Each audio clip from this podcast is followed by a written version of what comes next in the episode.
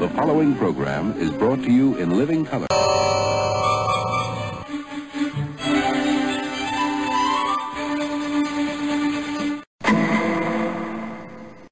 Hi, and welcome to another edition of This Week in TV History. I'm Tony Figueroa, the child of television. You can read my blog, childoftelevision.blogspot.com, and you can hear me on TV Confidential, radio talk show about television.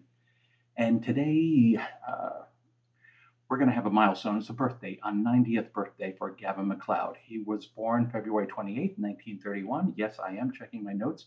His name at birth was Alan George See, S E E.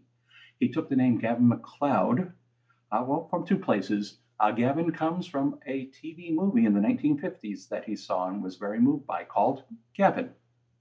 He liked that as his first name. MacLeod actually was the last name of his favorite drama coach when he was studying drama up in Ithaca, New York. He, this was the person who uh, did so much for him, both in the classroom and out of the classroom, and he thought that that was a great name to have and it has served him very, very well over the years. The one pattern I've noticed in his life, or at least in his earlier career, he was uh, doing a lot of World War II comedies. Now, there was the movie Operation Petticoat, which starred Cary Grant and Tony Curtis. It would later become a TV series on ABC in the 70s, around the same time as The Love Boat. One of the other stars on Operation Petticoat was Marion Ross, yes, Mrs. C, who would later become Captain Stubing's wife on the Love Boat. So he did Operation Petticoat, and then a little later on, he did McHale's Navy, where he played Happy Haines. He was one of the crew of the PT 73. He has said on many occasions that he was not happy playing Happy because they didn't give him enough to do. He was at a point in his career where he had a wonderful resume and a lot of great work on a lot of theater uh, credits, uh, TV credits, movie credits, but they were giving him maybe two lines per episode.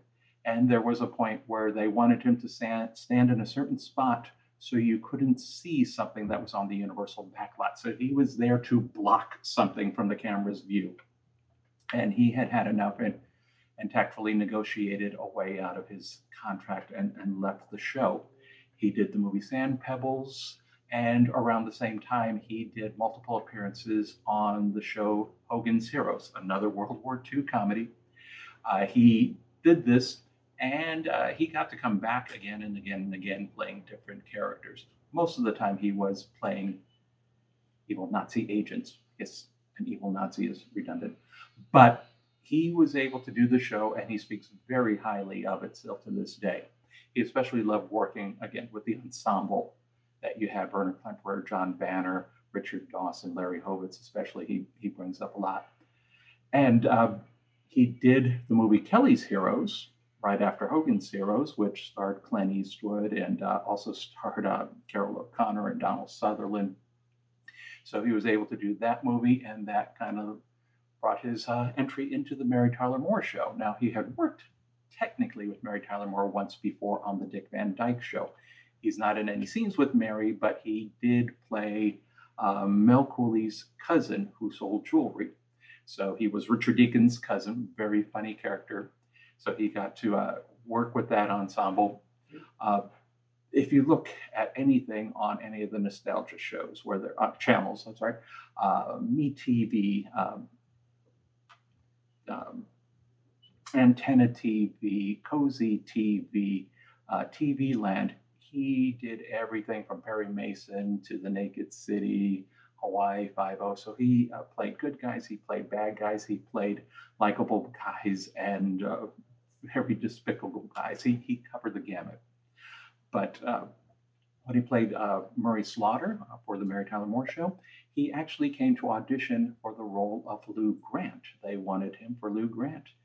He left the audition saying, "You know, I really like this Murray character."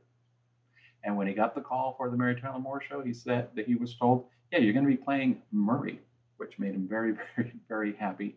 He learned a lot from how Mary Tyler Moore ran that show as the lead, the person whose name was in the title.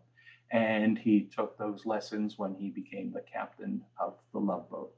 He does talk about that, not just the final episode of the Mary Tyler Moore show, which was beautifully written, and the circumstances to bring everything to the end were inspired, but also just the final season, knowing that it was for the end, it was very, very bittersweet.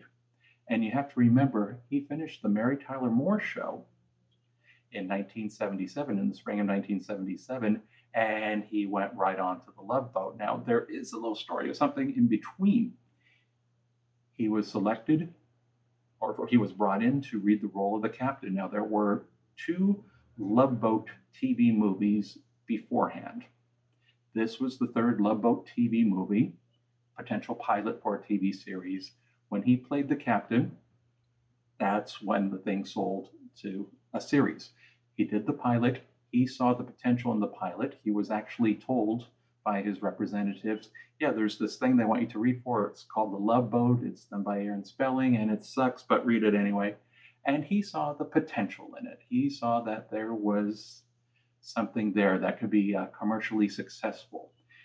He especially was fond of, in the pilot that he did, that there was a character played by Phil Silvers who wanted to go to sea to die. So there was a heavy episode, kind of the screwball comedy, and then maybe a, a more sophisticated storyline. So you usually have three different storylines playing out in the course of the episode. And he liked that and he thought that there was a lot of potential. He did the pilot, and then he was told if this sells, we will work around your schedule because we know you do a lot of theater, you do a lot of game shows. He heard it, he didn't believe it, he heard things like that before, and he went to do Annie Get Your Gun, Debbie Reynolds in San Francisco.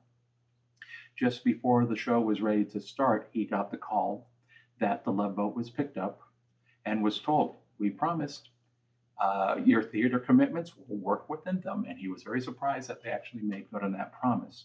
He is also very proud, proud of the fact that the Love Boat changed the cruise industry forever. Any of you who have ever, ever, ever taken a cruise, I am sure a lot of it is connected to the Love Boat because the cruise industry exploded with the success of this TV show.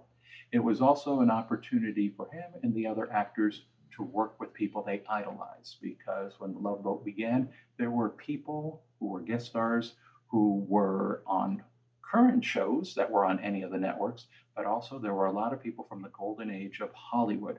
So we are talking about Ginger Rogers. We are talking about Ethel Merman, Della Reese, Cab Calloway, Van Johnson.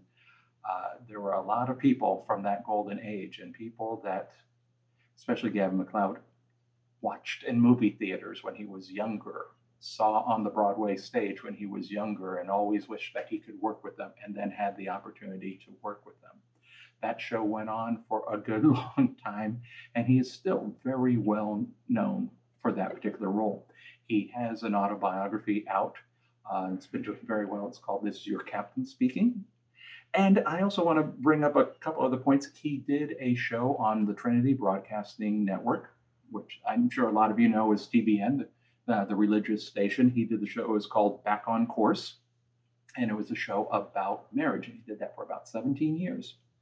Uh, so he was very successful. He does uh, uh, talk a lot about his personal relationship with God. He is uh, considered a Christian activist, uh, and he is very true to that. So if you see him on one of those shows, he uh, he does walk the walk, and he does talk about every aspect of his life, the good, bad, and, and and some of the stuff that well, I'm sure a lot of people would rather just keep secret. But he puts it all out there. He is a very honest person that way.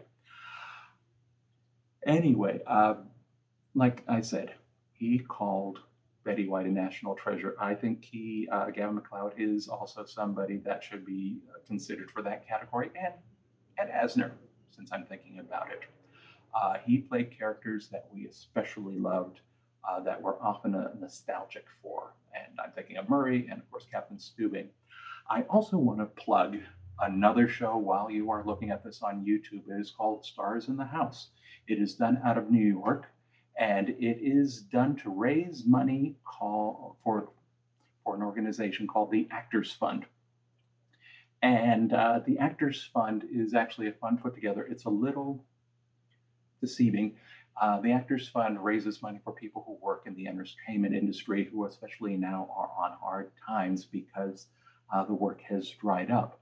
Uh, in the late 1800s, anybody who was employed in any theatrical capacity was classified as an actor. And when this organization started, when they were raising funds to help out people that worked in the theater, the generic term was actor for anybody who was employed on stage, backstage, in front of the house. So that's the origin of the name. So they are raising a lot of money to help a lot of people that work in theater on the East Coast in production on both coasts, uh, people that work in uh, theater venues, people that work as production uh, crew, uh, anybody that works within that realm, they are raising a lot of money for. And Stars in the House has been doing two shows a day since our lockdown. And uh, they have done a lot of great TV reunions. And I do want to talk about some of the other stuff that they uh, have done so far in future installments. But very recently, very recently, they did a Love Boat reunion that featured the entire original cast of the Love Boat and all of them are telling stories about what it was like working in those productions and other aspects of their life. So if you're a fan of The Love Boat and a fan of Gavin MacLeod, it is a wonderful interview. I know now we're in the days where somebody comes in, sits on the couch, I'm doing this movie, I'm doing this show, I wrote this book, and then they move on. So it's really great to have a much lengthier interview process. And of course, Stars in the House is raising a ton of money for the Actors Fund, which is a very worthy, worthy cause. And we're going to pause right here, but we'll have more TV history right after this message. Hi, I'm Chris Gethard, and I'm very excited to tell you about Beautiful Anonymous, a podcast where I talk to random people on the phone. I tweet out a phone number, thousands of people try to call. I talk to one of them, they stay anonymous. I can't hang up. That's all the rules. I never know what's going to happen. We get serious ones. I've talked with meth dealers on their way to prison. I've talked to people who survived mass shootings crazy funny ones. I talked to a guy with a goose laugh, somebody who dresses up as a pirate on the weekends. I never know what's going to happen. It's a great show. Subscribe today, Beautiful Anonymous. So, I want to wish Gavin MacLeod a happy birthday, many happy returns. He is doing great for somebody who is just turning 90. I would love to hear more stories from him check out uh, the Archive of American Television. He did a lengthy interview for them as well if you want to know more about his life, his career. And with that happy note, I'm Tony Figueroa. Stay tuned.